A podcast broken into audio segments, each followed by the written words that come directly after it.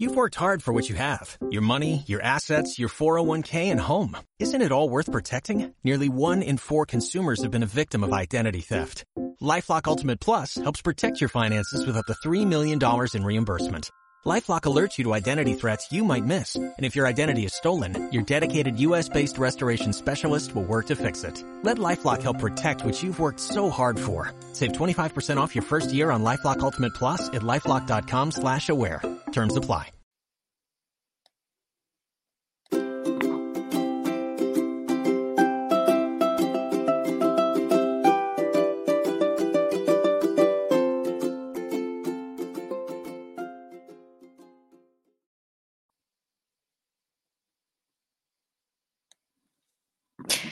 Dobry wieczór, witam Was bardzo ciepło. E, na dzisiejszym, ostatnim w tym roku e, codzienniku rodzica, tym razem na temat dzieci i gości.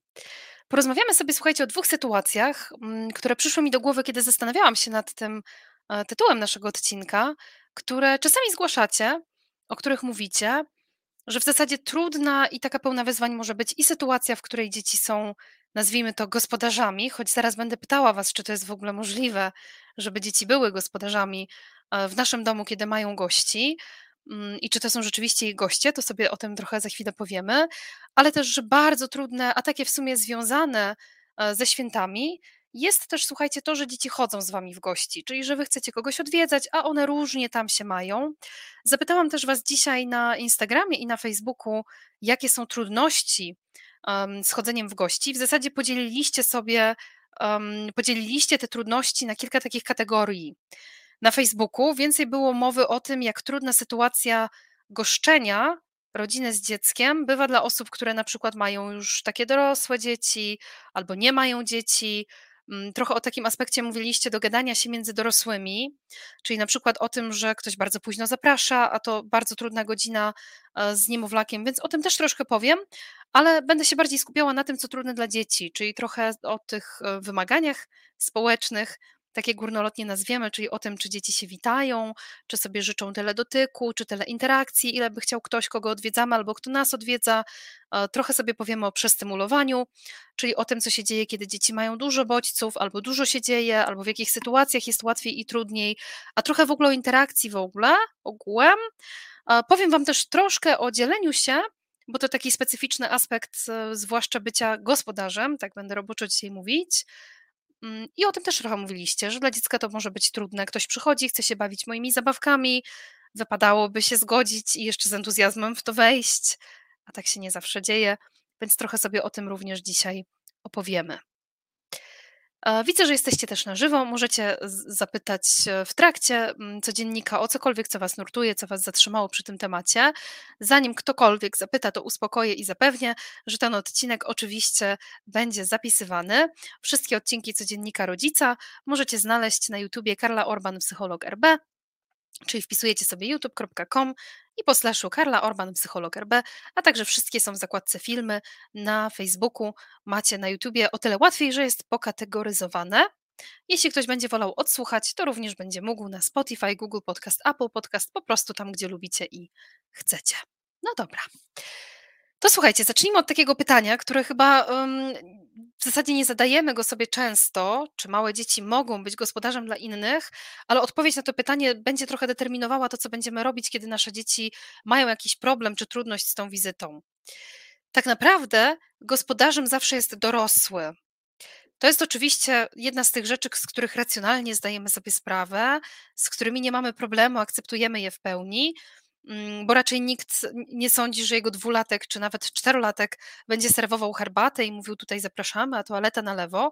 Mm, mamy realistyczne oczekiwania, kiedy się nad nimi zastanawiamy, a w praktyce, kiedy dzieci nie chcą brać udziału w tych wizytach, zarówno chodząc z wami, jak i goszcząc, no to bywa, że to bardzo dziwi, albo że próbujemy jakoś to zmieniać, że pojawiają się czasami jakieś oczekiwania, że ktoś może jednak, mimo tego, że to trudne, mm, to jednak się będzie dzielił tymi zabawkami tak sobie myślę, to naturalne, że tak mamy, ale też fajnie sobie przypomnieć, że dziecko nie jest gospodarzem. Bo to jest taka sytuacja, w którą nie weszło ze swojej własnej jakby inicjatywy. To jest taka sytuacja, w którą zaprosiliśmy swoje dziecko. I fajnie pamiętać, że choć traktujemy te wizyty jako też takie edukacyjne i dlatego tak bardzo ludzi często spina, że dziecko się nie dzieli, no bo jak to tak? Nie będzie mieć znajomych na przykład, czy przyjaciół, czy kolegów, jak nie będzie się umiało dzielić zabawkami, albo no jak to tak, jak ono nie chce się przywitać z tą ciocią, czy z wujkiem, z kimkolwiek, przytuleniem, czy w ogóle odzywać się do nich, że to bardzo trudne. I jak to będzie później? Natomiast sytuacja chodzenia w różne wizyty, jeśli jest edukacyjna, to trochę inaczej niż nam się wydaje. Nie edukacyjna w sensie takim, że będzie wykładem o tym, jak zachowywać się w gościach, tylko będzie pokazywała dzieciom, jakie to jest w ogóle doświadczenie. My w psychologii czasami mówimy o skryptach, czyli o takiej sytuacji, która o takim schemacie, który nam się utrwala w miarę doświadczenia, że każdy z nas w zasadzie, kiedy myśli sobie wizyta w czyimś domu, odwiedzanie kogoś w domu na przykład, to będzie mniej więcej sobie to wyobrażał jakoś. Z czegoś będzie się to składało, ten skrypt, wizyta u kogoś. Na przykład skrypt mój życiowy chodzenia w gości był taki, że chodziłam z moją, zazwyczaj z moją mamą, chodziłyśmy odwiedzać jej znajomych, przynosiło się zawsze coś słodkiego dla dzieci. Taki był skrypt, że się przychodziło bez, nie z pustymi rękami, ale też, że przychodziło się na przykład z czymś dla dzieci. To jest coś, na co też czasami mm, się skarżycie, że próbujecie powiedzieć innym dorosłym ludziom, że na przykład nie chcecie słodyczy albo nie chcecie dawania zabawek. Jak Was interesuje ten temat, to napiszcie w komentarzu, to rozwinę go za chwilę. Mm, ale ten ktoś mówi na przykład, no ale jak to? To to jest właśnie taka różnica w skrypcie, że gdybym nie doświadczyła tego kupowania słodyczy dzieciom, to pewnie nie pomyślałabym, że to się na to składa. Być może z kolei w innym domu, w którym skrypt zakładał, że się coś przynosi dzieciom, tam byłoby to może niemile widziane albo byłoby dziwaczne, że ja nic nie przyniosłam dla dzieci, tylko przyniosłam na przykład coś wspólnego czy mniej dedykowanego, no bo możemy się trochę różnić. Natomiast wasze dzieci, zwłaszcza jak są małe, to one nie znają tego skryptu wizyta w ogóle. I od tego, jakie zbiorą doświadczenia i jakie to będzie dla nich doświadczenie i z czego ono się będzie składało, rzeczywiście będą uczyć się tego, co to w ogóle jest wizyta. I teraz parę rzeczy, których pewnie nie chcielibyśmy, żeby dzieci się uczyły, to ja bym na przykład nie chciała sobie jakoś wizyty kojarzyć z tym, że dzieją się rzeczy bardzo nieprzyjemne. Że ktoś jest zmuszany, że komuś jest tam bardzo, bardzo trudno, że w zasadzie jego zdanie się przestaje liczyć, kiedy wchodzą dorośli, czyli nagle nie może na przykład podejść do stołu, sobie czegoś z niego wziąć, no bo ja chciałabym pokazać znajomym, że moje dziecko nie wystaje przy stole, czegoś tam nie zabiera, tak? Więc zaczynam zabraniać czegoś, co normalnie u nas w domu się robi. To nie są najfajniejsze wspomnienia. I pewnie nie jest to, to też jakiś taki dobry fundament, żeby te wizyty lubić. A przecież nie robimy tego zasadniczo, taką mam nadzieję, że większość z Was nie robi tego po to, żeby się torturować, tylko robicie to po to, żeby spędzić z kimś przyjemnie czas, żeby nam było miło ze sobą, więc fajnie będzie, jeśli ten skrypt, który będziecie pokazywać dziecku, te doświadczenia, które będzie zbierało, to one też są takie przytulające, otulające, fajne, po prostu zachęcające, przyjemne, a nie takie kojarzące się właśnie z przymusem czy z czymś mm, będącym jakąś katorgą. Wiem, że my się też różnie mamy, tak sobie myślę, z tymi wizytami, że pewnie też są takie osoby, które odwiedzacie, dlatego że chcecie dbać na przykład o jakieś relacje rodzinne, Niekoniecznie dlatego, że akurat z tą konkretną osobą lubicie spędzać czas. Mm, trochę o tym mówiłam w codzienniku rodzica o spokojnych świętach. Jest e, w zakładce relacje w rodzinie na YouTubie, więc możecie sobie te spokojne święta mm, odpalić przed świętami i jeszcze odsłuchać. I trochę tam o tym mówiłam, że czasami odwiedzamy ludzi, których nie lubimy albo nie przypadamy, albo jakoś daleko nam do siebie, ale robimy to na przykład dlatego, że są członkami naszej rodziny i chcemy, żeby dzieci miały z nimi kontakt, więc wybieramy w zasadzie po co to robimy, dlaczego to robimy, jaki w tym będzie dla nas sens i to też jest ok. Tak, więc nie wszystkie wizyty pewnie są dla Was przyjemne, ale jeśli te wizyty, w których zachęcacie dziecko, żeby kogoś odwiedzić, jeśli będzie w nich miejsce na to, żeby dziecko mogło jakoś uczestniczyć trochę bardziej tak, jak potrzebuje i chce, to jest większa szansa, że nie będzie się sprzeciwiało, żeby te wizyty się odbywały.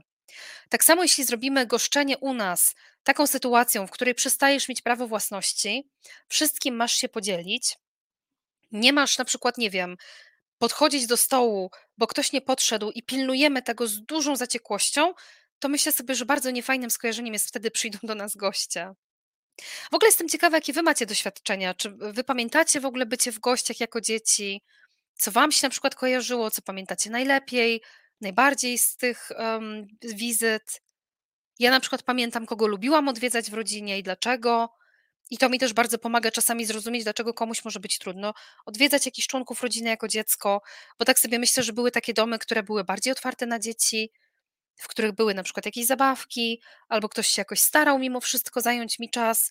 I to było miłe, tam się przyjemniej chodziło, tam chodziłam chętniej, ale jak były takie domy, gdzie czuło się tak naprawdę, że jest się intruzem, a nie gościem, a w naszej kulturze dzieci są bardzo często niemile widziane, niestety w Polsce mamy, myślę, taki mało przyjemny często dzieciowo klimat, to myślę sobie, że też trudniej jest w takie miejsca chodzić.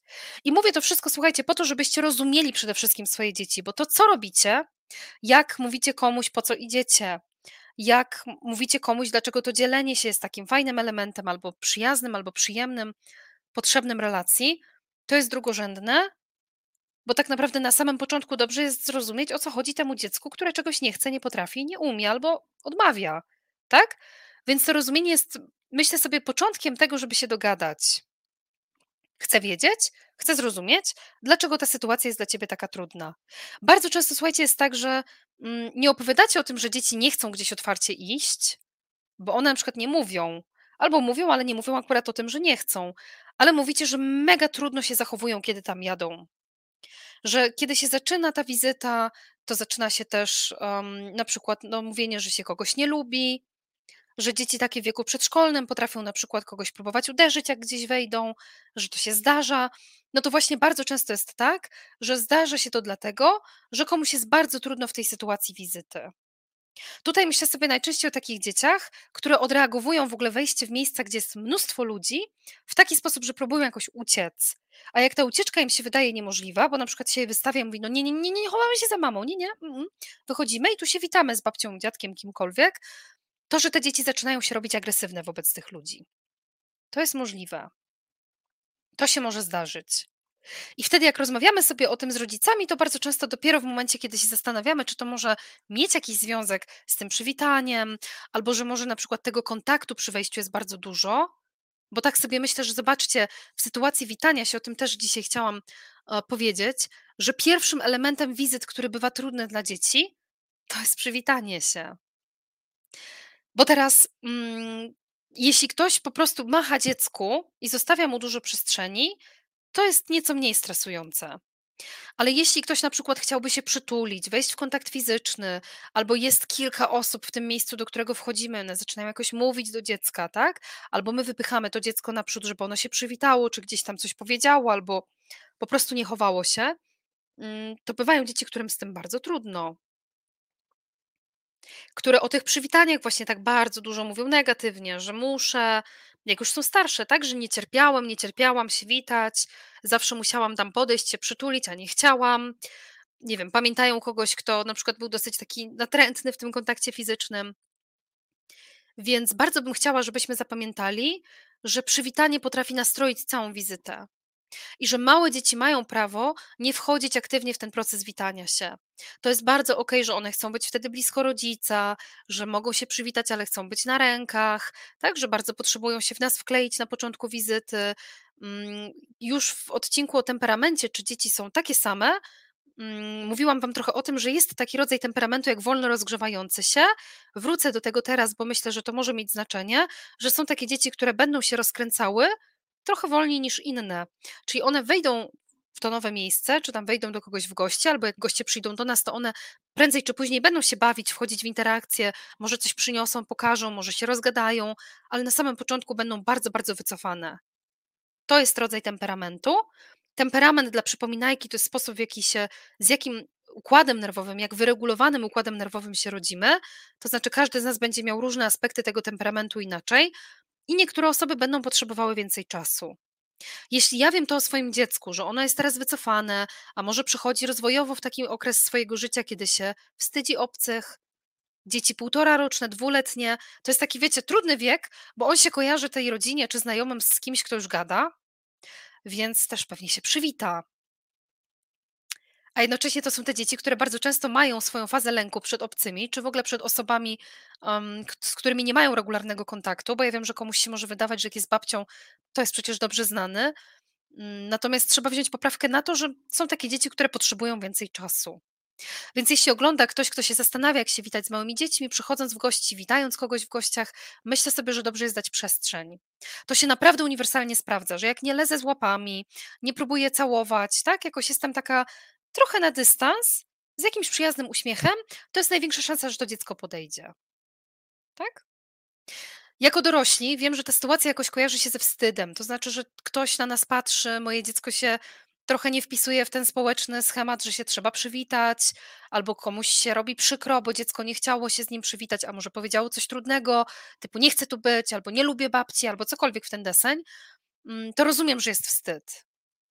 Znam to uczucie, kiedy ludzie na nas patrzą, dorośli i coś sobie myślą albo mówią, nawet komentują w jakiś trudny sposób i jest nam trudno. Rozumiem to, że to jest problem, tak? Że to jest dla was trudne. Można powiedzieć o tym, co się z tym dzieckiem dzieje. To jest ok, żeby komuś powiedzieć na przykład: Basia jest bardziej wycofana, Basia potrzebuje więcej czasu. Michałek ma tak, że jak wejdzie, to się nie wita, ale po jakimś czasie już zaczyna gadać i już się rozkręca. Można mówić bezpośrednio do dziecka. W ten sposób trochę bardziej się też pokazuje dziecku, że widzimy to, co się z nim dzieje. Jeszcze nie jesteś gotowy się przywitać? Hmm. Okej. To ja się przywitam z babcią i zaraz się tobą zajmę. Na przykład, tak? Mm, można oczywiście rozmawiać, jeśli to jest jakaś sytuacja, która wam się powtarza, albo tych relacji macie trochę więcej, to myślę sobie, że fajnie jest wyjaśnić tym dorosłym, co myślimy, że się dzieje z naszym dzieckiem, że widzimy, bardzo fajnie to oprzeć jakieś obserwacje. Czyli widzę, że jak ktoś tak zostaje sobie z boku, nie wita się z nim przez chwilę, to on potem przychodzi i sam się bawi. Czasami, jeśli zależy Wam na relacji z tą osobą, albo jakoś czujecie, że chcecie o tę osobę jakoś zadbać, to możecie też nazwać jej to, że to jest trudne, że wiem, mamo czy tato, że to dla Was rozczarowujące, jak on się nie wita, że może to Was złościć, że nie podchodzi. Też bym chciała, żeby podchodził, a jednocześnie widzę, że jak go zmuszamy, no to zaczyna wtedy mówić jakieś rzeczy, których pewnie nie ma na myśli, ale się wtedy nakręca i zaczyna opowiadać, że Was tu nie chce na przykład. Potem wiem, że tak naprawdę często was pyta, więc że to nie jest tak, że wcale was nie lubi, nie kocha, nie chce. Żeby to jakoś powiedzieć. Bo teoretycznie powinno być tak, że wiecie, że dorośli jakoś dbają o siebie sami, że ktoś, kto jest w kontakcie z dwulatkiem, potrafi z, z poziomu 30 czy 60 parolatka, czy 70 parolatka zobaczyć, że to jest dziecko, dziecku bywa trudno i dzieci jeszcze się tego uczą, ale w praktyce może być tak, że to wywołuje trochę bólu. Zwłaszcza jeśli ktoś się bardzo na to spotkanie cieszył, tego powitania nie ma, to jest trudne, ale o tym możemy rozmawiać jako dorośli. Jeśli macie taką potrzebę, żeby komuś powiedzieć, wiesz, jak wejdziesz do nas, to tak cię tylko chciałam uprzedzić, że Kornelka ma teraz taki moment, że potrzebuje więcej czasu, więc pewnie nie będzie się chciała przywitać. To warto jakoś powiedzieć, tak? Oczywiście, jeśli też macie coś takiego, że dziecko mówi jakieś bardzo trudne rzeczy, babcia jest głupia i tak dalej, i czujecie, że to już jest taki moment, że chcecie jakoś na to odpowiedzieć, jakoś na to zareagować, no moja propozycja jest zawsze taka, żeby starać się tego nie robić przy świadkach tak zwanych, czyli mi się bardziej komfortowo, to jest moje osobiste mm, odczucie, mi się bardziej komfortowo rozmawiać z dziećmi, jak nikt mnie nie obserwuje lornetką, tak? Czyli wolę powiedzieć, wiesz co, mm, mogę z nim na chwilę pójść do łazienki albo tam do pokoju, bo chcę z nim pogadać, i po prostu tam sobie przejść, tak? Albo zaraz do ciebie wrócę, pogadam z nim chwilę, mm, żeby móc pogadać z dzieckiem rzeczywiście w taki sposób, który miałby was wspierać, czyli miałby jakoś nazwać na przykład dziecku, co trudno ci się zrobiło. Przyszli ci goście, co mówiłeś, że nie mają przyjść. Mm. I teraz się tak złościsz, że krzyczysz na babcię i na mnie, i na dziadka, i na kogoś. Mhm. Tak, czyli żeby się chwilę wyregulować, uspokoić i wrócić. To się może wydawać długie, jak sobie to wyobrażamy, ale naprawdę spróbujcie od czasu do czasu. To może być bardzo krótka interwencja, ale taka, wiecie, bardziej skuteczna, bo ona jest mimo wszystko tylko wy, więc się łatwiej skupić. Ja sobie myślę, że też totalnie nie ma, słuchajcie, żadnego sensu, żeby kogoś strofować i upominać i karcić, kiedy patrzą na niego ludzie, bo wiecie, ja nie wiem, czy ja wyprostowała swoje zachowanie w takiej sytuacji. Gdyby ktoś mnie tutaj strofował, patrzą się ludzie, ktoś oczekuje reakcji, a jeszcze ktoś do tego gada, no jak ona jest wychowana, nie? Także pamiętajmy o tym, że ta osobność jest czasami bardzo pomocna. Jeśli w ogóle jakiś trudny komunikat pada wobec e, tych goszczących, czy mm, nas ludzi, czy tych odwiedzających, to myślę sobie, że można tu też tak zadbać, że jeśli macie potrzebę powiedzieć przepraszam tej osobie, to możecie powiedzieć przepraszam, pogadam z nią, z nim. Tak? Oczywiście możecie też mówić dziecku, że to jest jakoś trudne, tak? Że to jest e, coś, co sprawia komuś przykrość, chociaż ja wolę gadać o takich rzeczach z dziećmi spokojnymi. I moja sugestia jest taka, żeby nie gadać um, z kimś w momencie, w którym on jest nakręcony. Często sobie myślę o tym, że takie trudne zachowania, one są wtedy, kiedy dziecku jest bardzo trudno i jest mu źle. I jak mówicie, że na przykład komuś też jest źle, bo na przykład jest teraz, bo mówisz, że go nie lubisz, albo że go tu nie chcesz, No to gdyby dzieci mogły odpowiadać najbardziej szczerze, mieć wgląd w to, co czują, to by powiedziały: „Przecież o to mi chodzi, żeby im też było źle”. Bo mi jest źle, więc jakby to jest naturalne, tak, że staramy się to jakoś odbić. To nie jest nic aspołecznego, tak po prostu mamy.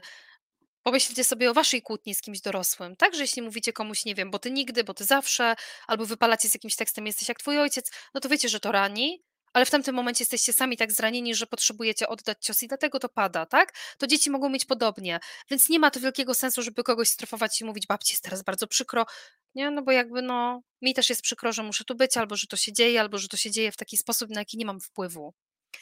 I dochodzimy do kolejnej rzeczy, która jest, myślę, niesamowicie ważna, że bardzo często robimy rzeczy, otwarcie bym nawet powiedziała, przemocowe mówiąc, że one są trochę o szac braku szacunku dziecka do dorosłych. Czyli tak bardzo się skupiamy, żeby dziecko okazywało komuś szacunek, zachowywało jakieś formy, nie chowało się, tutaj robiło te rzeczy społeczne, ale żeby go tego nauczyć, to ja go do tego zmuszę, zastraszę, że mu coś pozabieram, że nikt więcej do nas nie przyjdzie, że nie przyjedzie Mikołaj czy inne tego typu rzeczy. I ja bym się zastanawiała, jak to modeluję, czyli jak to pokazuje dzieciom szacunek. Ja się niespecjalnie czuję szanowana, nie wiem jak wy macie, kiedy ktoś próbuje mnie zastraszyć. Ale też myślę sobie, że każdy człowiek ma prawo do decydowania o swoim ciele. Ten aspekt witania się z dziećmi jest bardzo trudny dla dzieci, bo my mamy ten w naszym kodzie kulturowym mamy bardzo dużo nadużyć, tego typu, że ktoś właśnie bez pytania dotyka dziecka, tak? Myślę sobie, że wiele osób, które było w ciąży, teraz sobie przypomni, jak ktoś je dotykał, albo jak ktoś wypytywał jakieś intymne szczegóły z tego porodu, że bardzo często dotyka się w ogóle dzieci bez pytania. Czyli dorosłej osoby nie pogładziłoby się po twarzy jakaś pani w sklepie, chcąc być miła, nie? Tutaj sięga. Więc dzieci mają często doświadczenia z tego, że się nie słyszy odmowy dziecka. A chowanie się, słuchajcie, za rodzica, żeby ktoś mnie nie przytulił, jest odmową dziecka. I teraz ja mogę mu pomóc te granice pokazywać i komunikować. Ona chyba nie chce się dzisiaj przytulać. A mogę kogoś zachęcać i mówić: „Ale przytul się do dziadka, czy tam do wujka, czy do kogoś”, nie? I jeszcze najgorsze, bo im smutno będzie. Nie róbcie tak. Tu powiem otwarcie: nie róbcie tak, bo to jest właśnie brak szacunku do granic dziecka, kiedy wy próbujecie je uczyć o szacunku, w ogóle wiecie, takie bardzo abstrakcyjne. W ogóle ja proponuję, żeby do małych dzieci nie mówić o szacunku, bo one nie do końca wiedzą, co to znaczy. Możemy mówić, wejść od strony emocji, tak? Czyli, że ktoś jak to próbuje zrobić, no to, mm, dlatego, że was na przykład bardzo kocha i lubi was przytulać i tak naprawdę chce, żeby to było przyjemne też dla was, tak? Ale jak nie masz ochoty, to nie musisz, to jest mega ważne, tak? Że jakby mamy prawo kogoś nie przytulać, nie wchodzić w kontakt fizyczny wtedy, kiedy nie mamy ochoty, nawet jeśli ta osoba bardzo by tego chciała i sprawiłoby to jej dużą radość. To jest naprawdę ważny temat, żeby go poruszyć.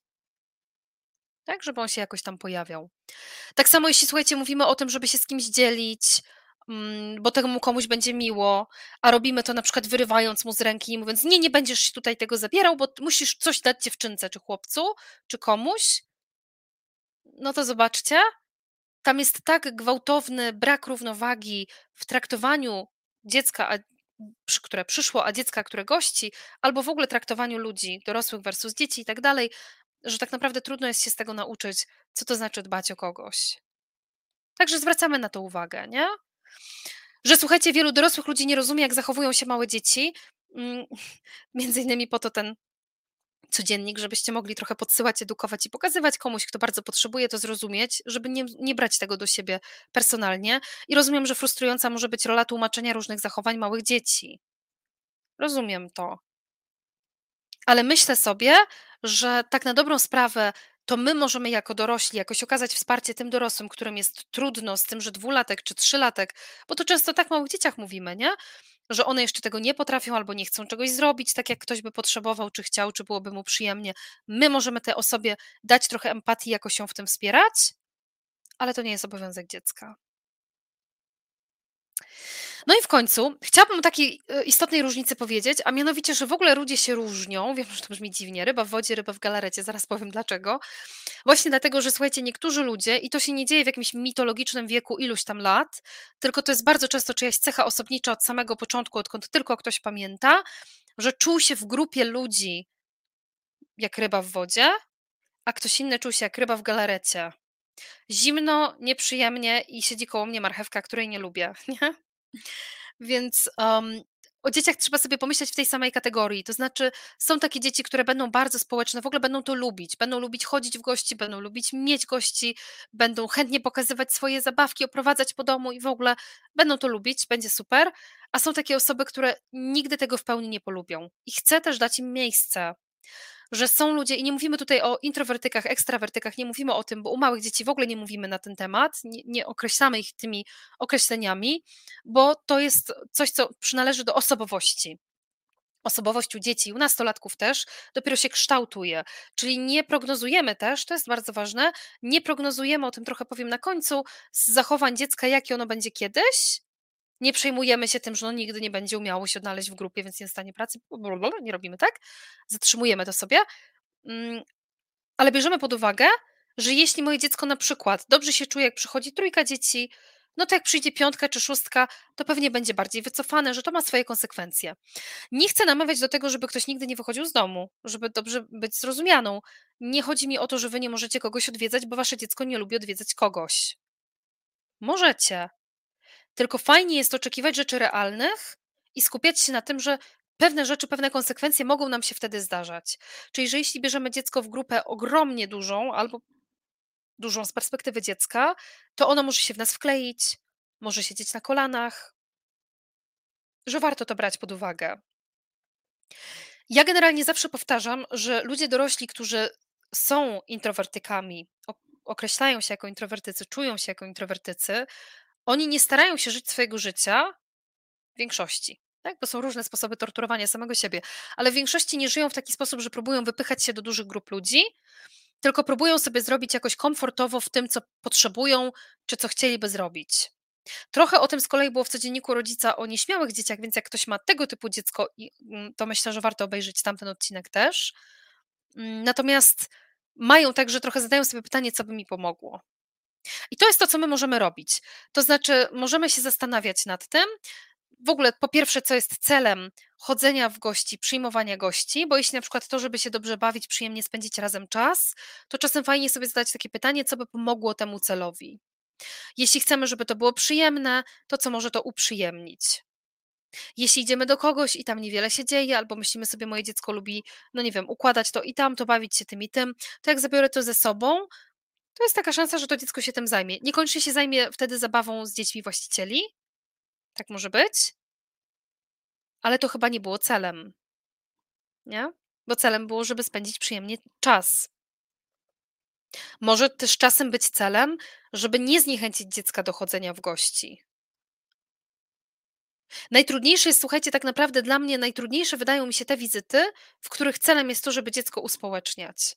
Czyli jak ktoś sobie założy, że zabieram do znajomych, żeby moje dziecko miało kontakt z innymi dziećmi, nauczyło się z nimi bawić, to stroje, staje się wtedy trochę takim kustoszem tej idei i będę próbowała pomóc mojemu dziecku się tam uspołeczniać.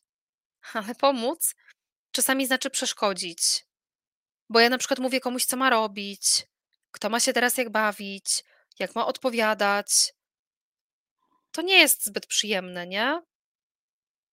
Więc pamiętajcie o tym, że najbardziej tak naprawdę dla dzieci edukacyjne, jeśli chodzi o relacje społeczne z innymi dziećmi, są takie interakcje, w których nie, nie maczamy palców za bardzo. To znaczy pozwalamy dzieciom się swobodnie ze sobą dogadać. Może to jest bardzo inne od tego, co my byśmy zrobili. Mnie też czasami bywa trudno, jeśli na przykład, nie wiem, dzieci mają gościa i ten gość widzę, że się na przykład trochę oddzielił od tej grupy. Na urodzinach moich dzieci w domu tak się zdarzyło, nie? Że więc jakoś obserwowałam to jedno dziecko, które sobie siedzi z boku i miałam wielką, wiecie, ochotę tutaj poanimować, coś porobić, jakoś włączyć, wiecie. To jest trudne, nie? Mm, bo czujemy się jakoś odpowiedzialni za to, żeby goście się czuli dobrze. My, no bo my jesteśmy dorośli, mamy tę perspektywę, tak? Nasze dzieci nie. Ale czasem fajnie jest po prostu zapytać tej osoby, czy ona czegoś od nas potrzebuje, bo czasem więcej zrobimy dobrego, jeśli na przykład ja zaproponuję dzieciom, i to jest słuchajcie taki tip, który mm, bardzo często się sprawdza i pomaga, że fajnie jest mieć w domu takie pudełko rzeczy wszelakich. Wydaje mi się, że kiedyś już o tym wspominałam, ale przypomnę, że jak zobaczycie gdzieś, wiecie, jakieś przecenione kolorowanki, jakieś książeczki z nalepkami, są takie, które kosztują 5-6 zł i mają tylko naklejki, bardzo fajne to są książeczki, dzieci w wieku przedszkolnym lubią. Dzieci w wieku szkolnym zwykle już sobie zajmują czas same, nie? Więc nie potrzebujecie najczęściej już takiego arsenału, on się najbardziej przydaje przy dzieciach małych, ale żeby coś mieć. Wtedy jak przychodzą goście, to ja mogę coś wyjąć. I to ma dwa efekty. Jeden jest taki, że ten gość coś ma, co jest tylko jego. Drugi jest taki, że często dzieci zaczynają coś robić obok siebie, więc ten początek nie jest taki niezręczny, animowany przez dorosłych i one sobie potem się tym nudzą, robią sobie coś innego. Mm, ale to też trochę wypełnia ten taki społeczny, mm, nie chcę powiedzieć przymus, bo to nie jest przymus, ale taką społeczną normę tego, że ktoś jakoś tym dzieckiem się zajął. Tak? Że to może być coś, co wy robicie. Że wy weźmiecie na przykład to dziecko, które się gdzieś tam znudziło, tak, gdzieś tam obok siebie, że o coś się zapytacie, że coś mu dacie do kolorowania, do zrobienia czegokolwiek, słuchajcie, najprostszego i w ten sposób jakoś o nie zadbacie. Ale że zmuszanie tych ludzi, żeby jakoś brali do siebie, może być trudne. Też pamiętajcie, że nie da się czasami tego celu zmieścić w jednej wizycie, czyli chciałabym, żeby moje dziecko jakoś właśnie bardziej angażowało tych peryferyjnych gości, którzy się tam nie bawią razem z nim, ale nie da się tego zrobić gadając mu nad głową. Da się to zrobić na przykład gadając po wizycie, że wiesz, że tutaj ta Ania czy ktoś tam siedział sobie tak z boku i się z wami nie bawił. Tak sobie myślę, jak ty czasami chodzisz w gości i ty byś tak siedział z boku, no to chciałbyś, żeby ktoś cię zaprosił do zabawy, czy nie? I to jest, wiecie, to jest szczere pytanie, ja tego nie sugeruję odpowiedzi, bo jak ktoś mi powie, że nie, no to powiem, aha, no ja na przykład mam tak, żeby mi to pomogło. Więc może jakbyś zaprosił Anię czy kogoś tam do zabawy, to to by jej pomogło jakoś lepiej się tu poczuć. Że można to, wiecie, skomentować? Bardzo krótko, zobaczcie, to są dwa zdania. Tak? To są dosłownie dwa zdania. To jest pytanie i to jest zdanie potem. To jest wszystko, co mówicie. Bo też myślę sobie, że często jako dorośli chcemy coś przegadać do końca i jakoś bardzo dogłębnie, dokładnie, a dzieci tego nie potrzebują, bo mogą się też uczyć z obserwacji, czyli same też widziały, że ta Ania sobie siedzi z boku i tak dalej. Potrzeba im tylko połączyć kropki, nie? Nie trzeba robić jakiejś dużej interwencji. Że możemy to jakoś pokazać po wizycie i zobaczyć, jak będzie na kolejnej, i kolejnej, i kolejnej. Tak? Jeśli celem, słuchajcie, jest to, żeby sobie, e, bo to też myślę trudne takie z, naszego, z naszej dorosłej perspektywy, że na przykład naszym celem jest sobie pogadać z kimś dorosłym, ale umawiamy się na przykład mając dwójkę dwuletnich dzieci. Jakie są szanse, że uda nam się spokojnie pogadać? Jak myślicie? Duże, małe? Niewielkie, nie? Więc czasami fajnie sobie ten cel trochę bardziej realistycznie wziąć, ale też zobaczyć sobie, które jest czasem dla mnie ważniejsze, bo wiecie, chcemy coś upiec, nie?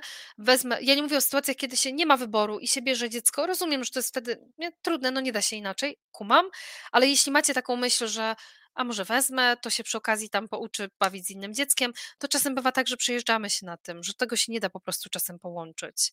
Że jeśli mamy też dziecko, któremu jest w jakimś momencie życia trudniej, zaraz powiem o tym dzieleniu się, ale jest jakoś trudniej z innymi dziećmi, to prawdopodobnie, żeby ta zabawa nie była obfitująca w jakąś krew, pot i łzy i w ogóle, to być może będę musiała być trochę bliżej niż dalej. To jest coś, co mija, mówię rodzicom małych dzieci, że to jest bardzo, potrafię sobie wyobrazić, jakie to jest trudne, bo też to przychodziłam jako rodzic, ale że to nie jest coś, co trwa wiecznie. Ok? To naprawdę mija, to trochę nadziei w Was um, wpakuję. No właśnie. No i czasami też mówicie, że problemem jest przestymulowanie, czyli że jest czegoś dużo. Um, tutaj trochę też myślę sobie o tym zapraszaniu kogoś na 19 z małym dzieckiem, że wiecie, jakoś zakładam, że ja też jako osoba bezdzietna chyba z wielu rzeczy nie zdawałam sobie sprawy um, i wydaje mi się, że mogłam tego nie rozumieć, nie wiedzieć. Oto, jeśli macie możliwość jakoś się nie gniewać na ludzi bezdzietnych czy mających dorosłe dzieci, bo mogli sobie zapomnieć, to gdzieś tam po prostu dbajcie sobie o te granice czy wasze potrzeby jakoś sami, po prostu tłumacząc, nie, że małe dzieci to jest taki element, który o 19 zwykle krzyczy, płacze lub śpi i może być tak, że nie będzie chciało o 19 się bawić, albo będziemy tylko chwilę, więc może umówmy się wcześniej. Możecie też o swoich potrzebach mówić innym ludziom. Mm, to się znów wydaje oczywiste, ale nie zawsze to dla nas łatwe możemy komuś powiedzieć o tych potrzebach, tak? Tak samo jeśli wiecie, że macie zaplanować jakąś właśnie, mm, jakieś rodzinne spotkanie, jakąś, nie wiem, kolację rocznicową dla całej rodziny, przyjęcie urodzinowe, coś na co macie wpływ, możecie to planować, bierzcie sobie pod uwagę swoje potrzeby, bo zdecydowanie prościej jest czasami coś zorganizować w taki sposób zbieżny z tym, jak działacie jako rodzina, niż na przykład przepraszać kogoś, bo przez pół godziny krzyczy wam dziecko, bo jest niewyspane, jest mu mega trudno to jest normalne. Nie, że taki okres może być. Ja też powiem tym, którzy może nie mają dzieci albo odwiedzają ich znajomi z małymi dziećmi i tak dalej, że wiecie, ci ludzie naprawdę potrzebują usłyszeć, że to jest okej, że to tak funkcjonuje. Bo często jest tak, że my się jako rodzice spinamy tym, że się spóźniamy z małymi dziećmi, bo one chciały kupę przed wyjściem, tak? Różne tego typu historie, że spinamy się tym, że właśnie no nie chcą teraz komuś czegoś dać, co miały dać, że to jest czasami mega stresujące i bardzo dużo normalizacji, bardzo dużo wsparcia dają takie osoby, które mówią: Słuchaj, rozumiem, to to jest małe dziecko. To jest bardzo potrzebne, żeby to zrobić. Bo też mamy czasami tak jako rodzice, że nam się wydaje, że inni ludzie tak nie mają. Znaczy innych ludzie, innych, e, dzie, innych rodziców dzieci mają tak, że się pewnie chętnie bawią, dzielą i w ogóle albo się tak nie zachowują, czyli tak strasznie, tak? A wydaje nam się, że tylko nasze takie są. Nie do końca tak jest. Po prostu nie widzimy bardzo dużej grupy dzieci. Bo jak widzimy, to zapewniam Was, że wtedy się robi tak, że rzeczywiście widać, że wiele dzieci tak ma, że to jest bardziej popularne, bardziej takie częste, niż by się mogło wydawać. I wracając do tego przestymulowania, bardzo ważne w przestymulowaniu jest to, żeby dbać o ciało.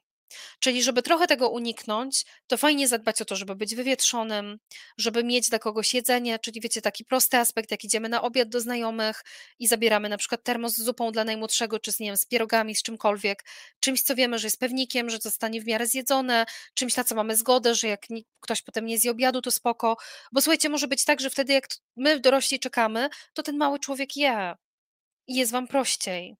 Róbcie sobie prościej.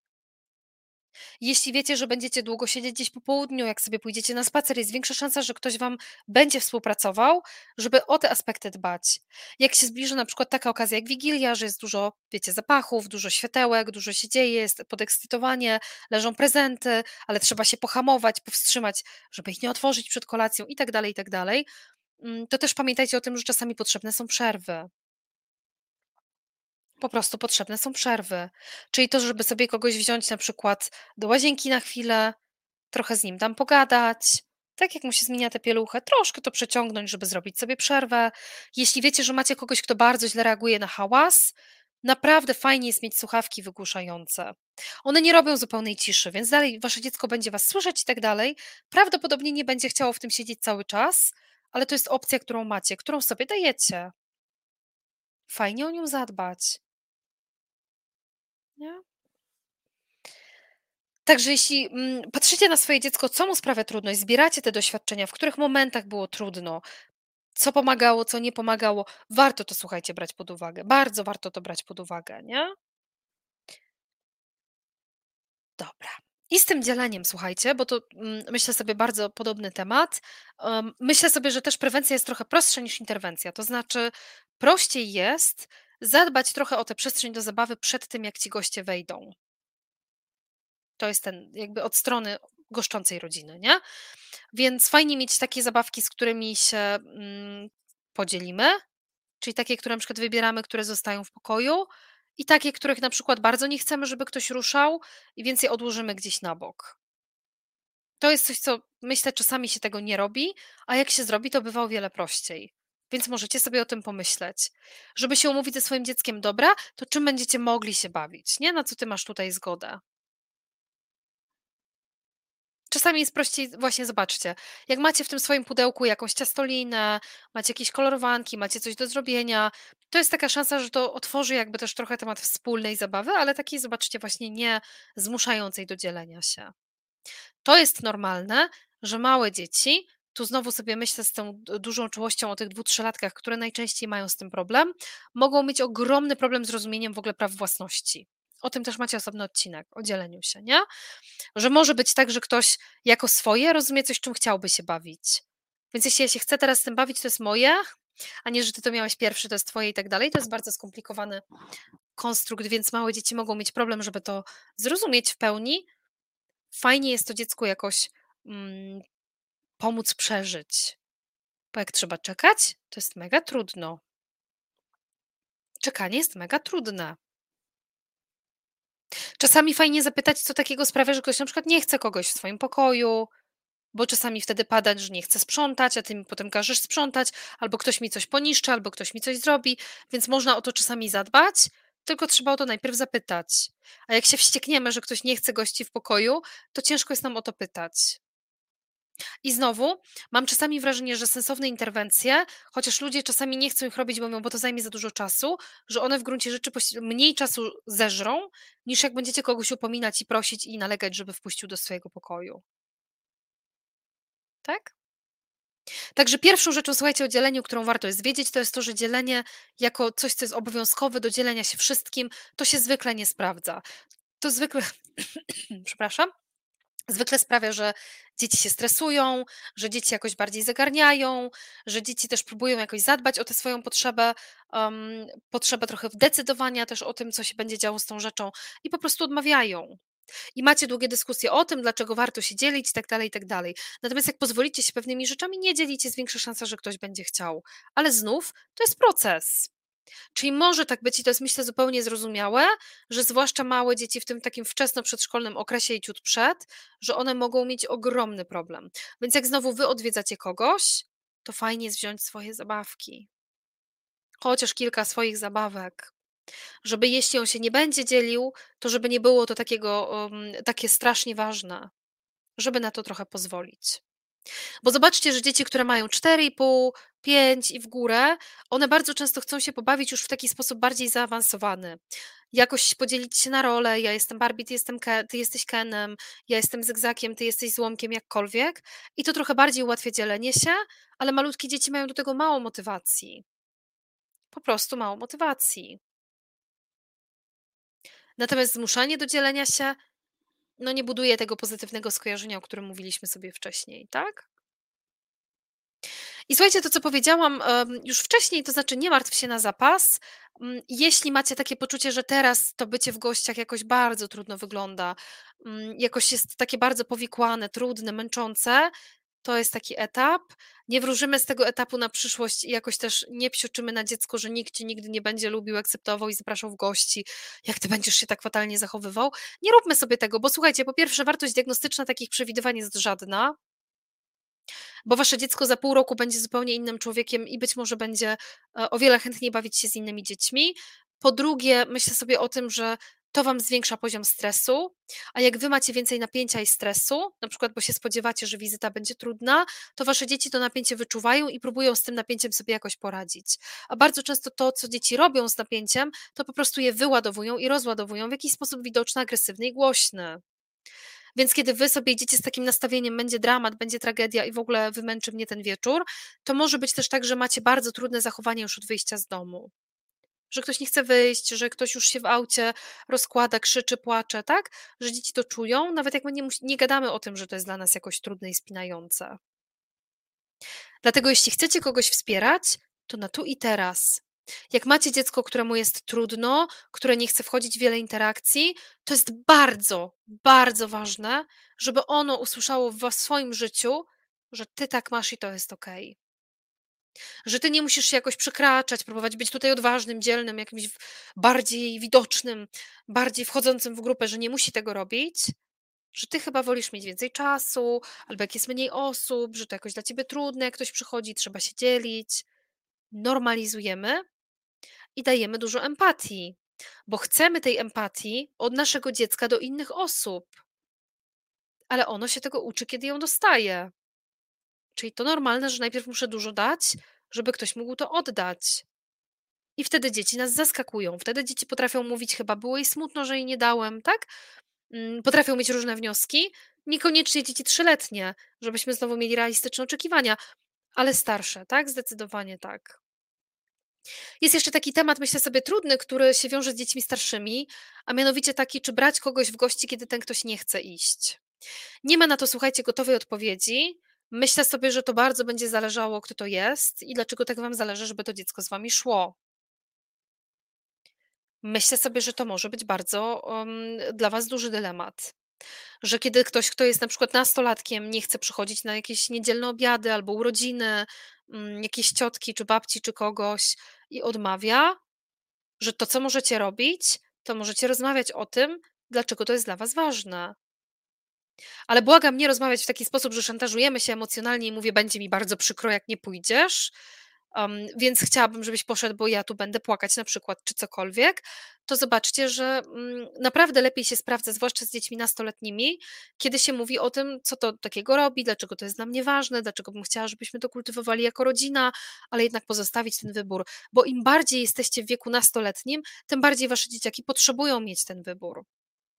Czasem potrzebują, wiecie, doświadczyć jakichś konsekwencji tego wyboru, takich naturalnych, nie kary, konsekwencji, czyli na przykład tego, że nie poszły, no i trochę na przykład potem widzą zdjęcia rodzinne z tej imprezy i co się tam tknie, że mnie tam nie było, tak? Że czasami potrzebują doświadczyć tego siedzenia i nie pójścia na coś, żeby potem mieć większą ochotę iść.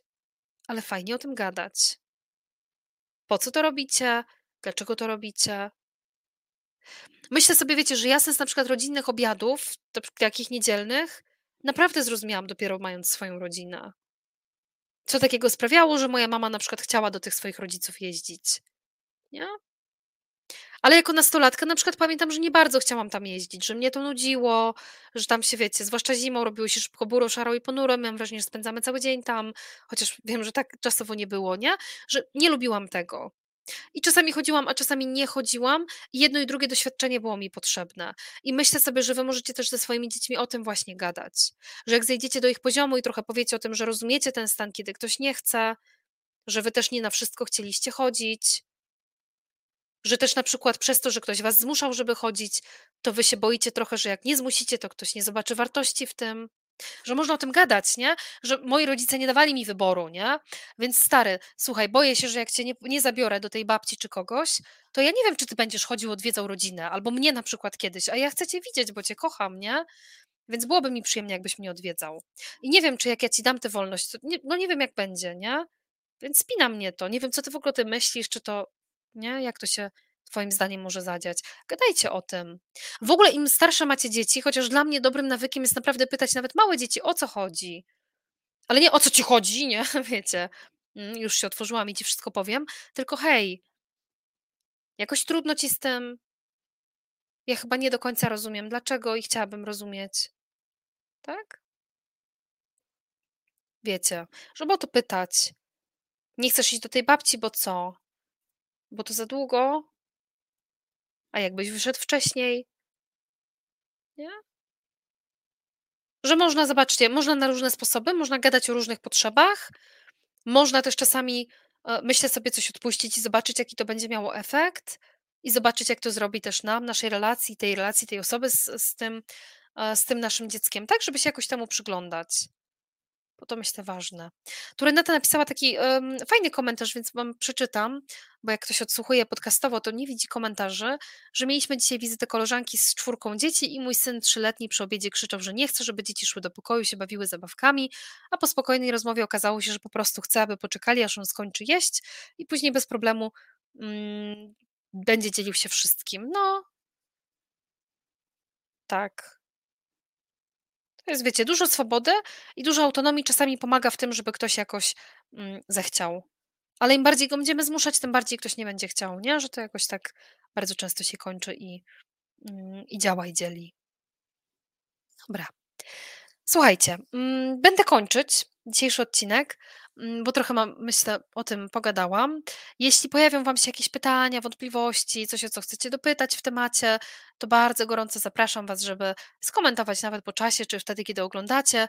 Możecie też oczywiście zawsze wysyłać um, mi maila na karla.psychologerb.pl, jeśli będziecie mieli potrzebę o coś dopytać. Ja oczywiście zapraszam ze swojej strony, żeby subskrybować codziennik rodzica, kliknąć sobie przycisk subskrybuj na YouTubie, wtedy będziecie dostawać maile z taką zazwyczaj moją niezbyt mądrą miną, bo YouTube zwykle znajdzie jakiś taki, jakąś klatkę, w której mm, wyglądam jakbym tutaj straszyła dzieci, a nie o dzieciach gadała, więc sugeruję, żeby zasubskrybować, to nie opuścicie kolejnych odcinków.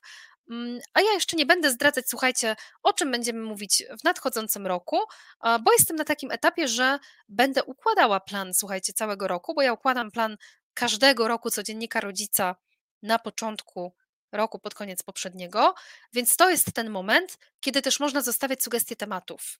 Czyli jeśli Wam brakuje jakiegoś tematu w codzienniku rodzica, o czymś chcielibyście posłuchać, czy poczytać, czy pogadać, to to jest dobry moment, żeby wysłać mi maila, napisać w komentarzu, napisać wiadomości prywatnej na Facebooku, ale dać znać, co Was interesuje.